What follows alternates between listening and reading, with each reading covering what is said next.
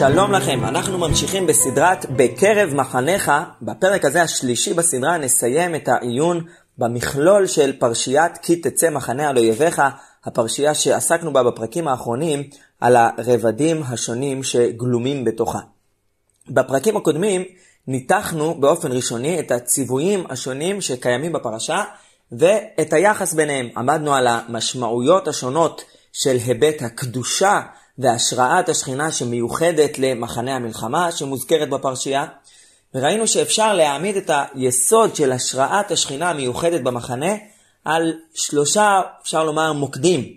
המוקד האחד הוא שהמחנה הוא המקום שבו האדם האנושי עלול באופן טבעי להיגרר למרחבים הבהמיים שלו, לשכוח את התרבות, את העולם האנושי, העולם הרוחני, שממנו הוא מגיע למחנה המלחמה, והמצווה לשמור על קדושת המחנה וכל הפרטים של העיקרון שמלווה את הפרשייה, המשמעות שלו הוא, היא להמשיך את הנורמות המוסריות, הרוחניות, גם בתוך המחנה, ודווקא כך לבטא את צלם אלוהים של האדם, אפילו בתוך המחנה, מתוך הביטוי הזה של צלם אלוהים, מתגלה שהשם אלוהיך מתהלך בקרב מחניך.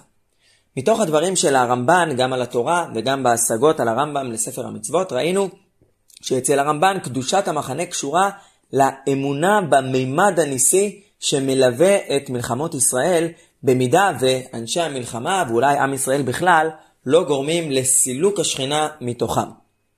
מתוך דברי הרמב"ם, גם במורה הנבוכים, גם בהלכות מלכים, העלינו גישה שלישית, לפיה קדושת המחנה קשורה לזה שלמטרה יש מלחמה.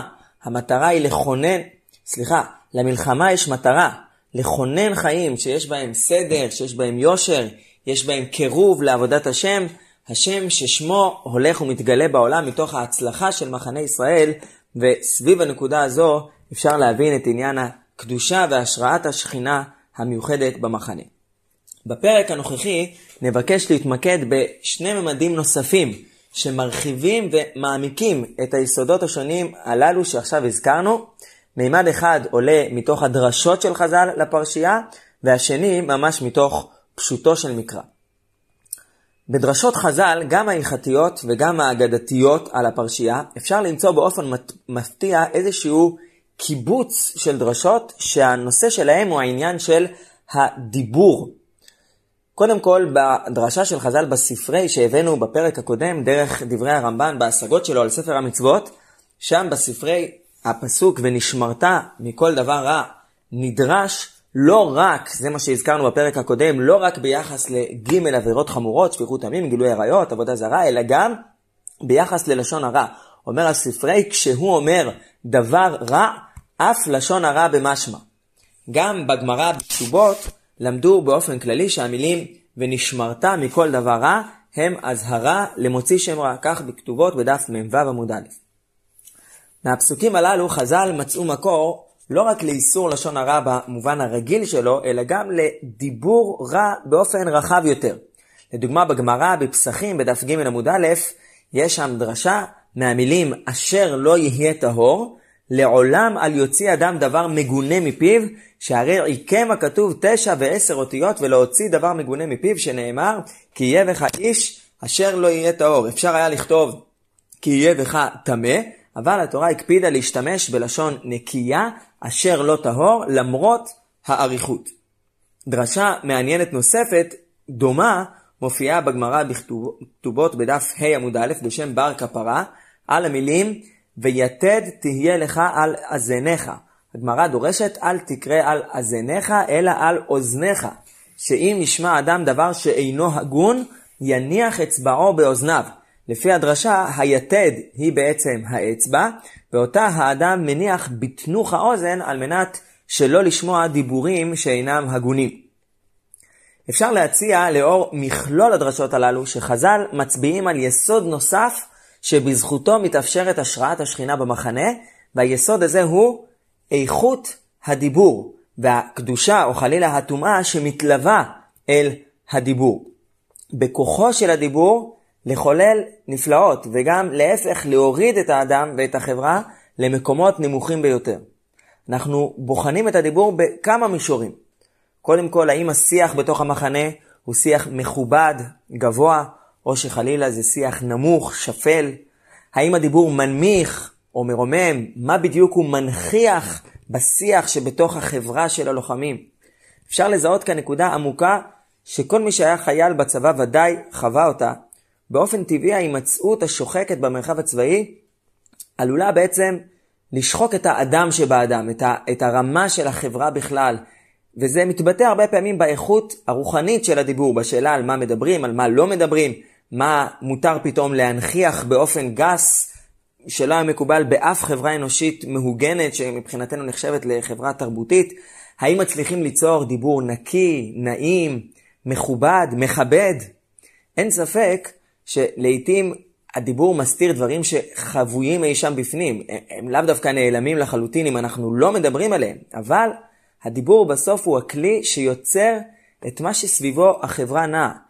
תקשורת, חיבור בין בני החבורה, בני המחנה. במחנה שבו שומרים על קדושת הדיבור ושמים יתד על האוזניים כדי שלא לאפשר לדיבורים רעים לחלחל אל תוך השותפים השונים בו, במחנה כזה יכולה להתאפשר קדושה במשמעויותיה השונות. כולל המשמעות הראשונית והבסיסית, שמירה על מחנה שבו בני האדם נשארים בני אנוש שצלם אלוהים מופיע על פניהם. קדושת הדיבור כוללת בתוכה לא רק שמירה שלא לדבר דברים מגונים לכשעצמם, אלא גם דיבורים רעים אחד על האחר, איסור לשון הרע, איסור הוצאת שם רע.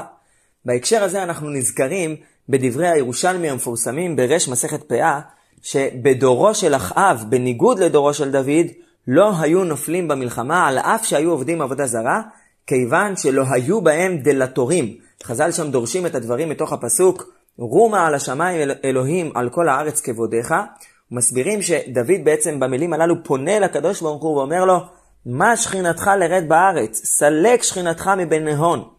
זאת אומרת, בעקבות כך שבתוך העם היה מצב של לשונם חרב חדה, כך בירושלמי שם, היו בהם בעלי לשון הרע, בעקבות כך דוד אומר את מה שהוא אומר, ובעצם אנחנו רואים כאן שמחנה ישראל לא יכול לעמוד כראוי עם שכינה שמתהלכת בתוכו, כאשר יש דיבור רע, לשון הרע, בין חברי המחנה או בעם בכלל.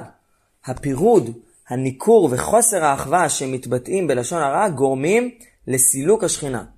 וקל וחומר למידה טובה. כאשר יש דיבור טוב, יש איזושהי הנכחה של הביחד, של השותפות, האחווה והערבות ההדדית, במצב כזה השכינה יכולה וראויה לשרות, כיוון שמדובר כאן במחנה ישראל, לא מדובר על מחנה של פרטים פרטים, אלא על עם ישראל כולו שנלחם יחדיו ושכינת אל בתוכו.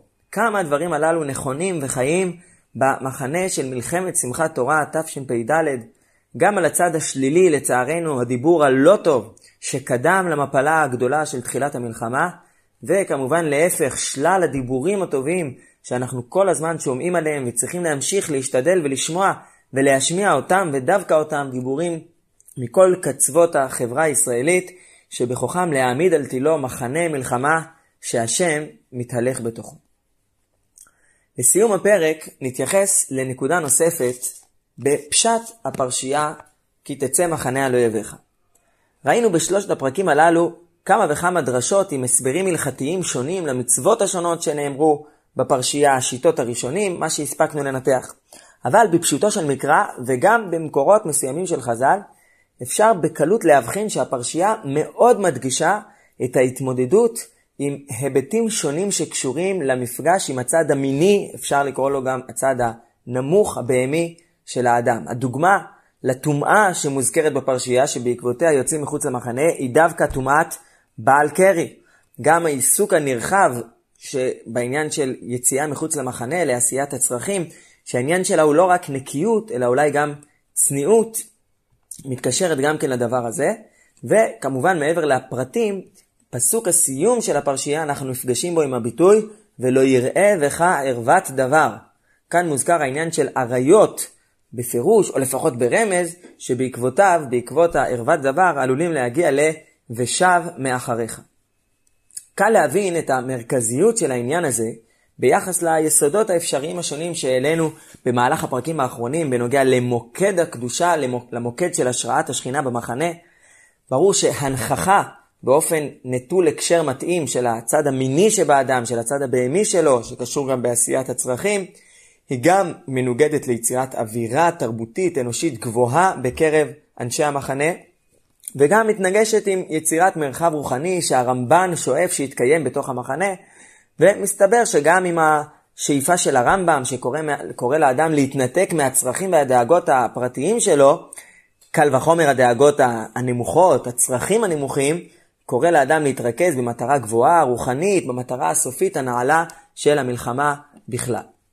אבל אפשר להגיע, אני חושב, לעומק, לפנים מעומק, בהקשר הזה, אם ניתן לעצמנו ככה להירמז על ידי הפסוק האחרון של הפרשייה, הביטוי שבו התורה משתמשת. כי אדוני אלוהיך מתהלך בקרב מחניך, ובהמשך, והיה מחניך קדוש ולא יראה בך ערוות דבר. המילים הללו, מתהלך בקרב מחניך, מזכירות לנו את כל השם אלוהים המתהלך בגן לרוח היום. לאחר חטא אדם הראשון בגן עדן בפרק ג' בבראשית, וגם אז התקיים ולא יראה בך ערוות דבר, כיוון שרק ראה האדם, ומיד ואירע כי אערום אנוכי ואחווה. זאת אומרת, חטא אדם הראשון הוביל לאיזושהי מציאות שבה ערוות האדם פתאום הופכת לגלויה.